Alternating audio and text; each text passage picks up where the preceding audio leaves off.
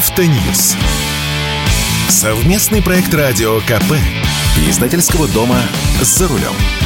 Каждый август родители собирают детей в школу, а участники топливного рынка разъясняют водителям, почему дорожают бензин и солярка.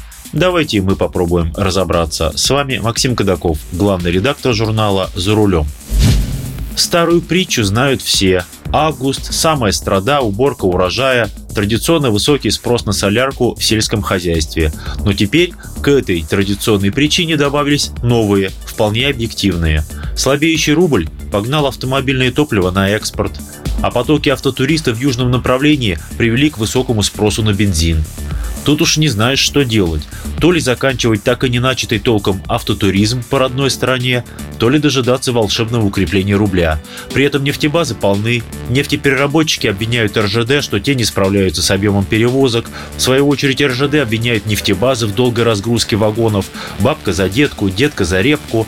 Самое удивительное, что цены на бензин растут даже в тех регионах, где расположены нефтеперерабатывающие заводы. Хотя, казалось бы, там-то топливо с чего дорожать? Его даже вести далеко не надо.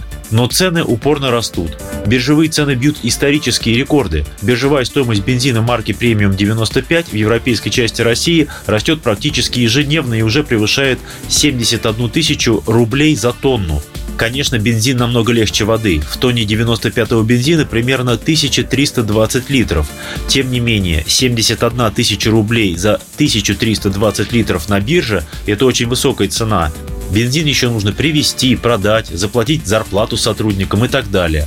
Поэтому бензин активно растет и в рознице. В Якутии уже 75 рублей за литр, в Забайкалье 70 рублей. В южных регионах всего за неделю солярка на некоторых АЗС подорожала на 10%. Ее продают по 65 рублей за литр и даже по 70 рублей. В Ростовской области уже отмечались перебои с бензином. Ну понятно, нежданные автотуристы понаехали и все выкачали. А Минэнерго не заморачивается и говорит, что летом цены на автомобильное топливо традиционно идут вверх. Традиция у нас такая, народная. И вот грузоперевозчики обратились к Михаилу Мишустину с просьбой ввести госрегулирование цен на дистопливо. Они предлагают зафиксировать цену топлива на уровне, который был несколько недель назад, ниже 60 рублей за литр. То есть даже 60 рублей уже воспринимается как подарок. Понять перевозчиков можно, ведь им нужно как-то объяснить своим клиентам рост стоимости перевозок. Вот, смотрите, даже премьер-министру написали, не помогло, так что будьте добры, раскошеливайтесь.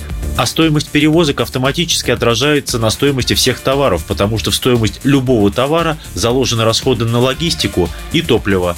Дороже солярка и бензин, значит дороже все остальное. Но будет ли государство вводить фиксированные цены на бензин? Вряд ли. Во-первых, фиксированные низкие цены на автомобильное топливо еще активнее погонят его на экспорт. Во-вторых, при фиксированных розничных ценах на АЗС кто-то должен будет доплачивать разницу. Вы не можете продать в рознице на АЗС бензин дешевле, чем берете его в опте. Выходит, нужно фиксировать цены по всей цепочке. Не очень представляю, как это можно сделать в условиях пока еще рыночной экономики.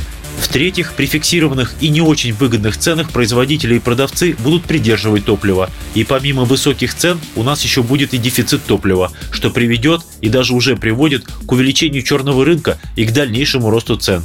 Мы снова, как когда-то, будем заправлять канистры с бензовозов.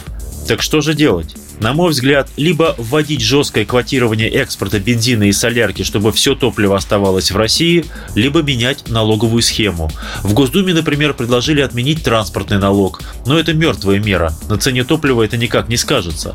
У нас ведь в цене 95-го бензина лишь 30% это собственно стоимость добычи нефти, ее транспортировки, переработки и прочих производственных расходов. А 70% это налоги. Налог на добычу полезных ископаемых, акциз, НДС и так далее. Например, налог на добычу полезных ископаемых составляет около 30%. Так вот, можно резко снизить или вовсе отменить налог на добычу полезных ископаемых и резко повысить экспортные пошлины на автомобильное топливо. Хочешь продавать топливо на экспорт? Пожалуйста, продавай, но с конской пошлиной. А внутри страны должен быть высококонкурентный и низкоакцизный рынок поставщиков бензина и солярки. Конечно, если мы хотим сдержать рост цен на перевозки и на товары, как того потребовал президент страны. С вами был Максим Кадаков, главный редактор журнала «За рулем». Не унывайте, еще поездим. Автоньюз. Совместный проект радио КП. Издательского дома «За рулем».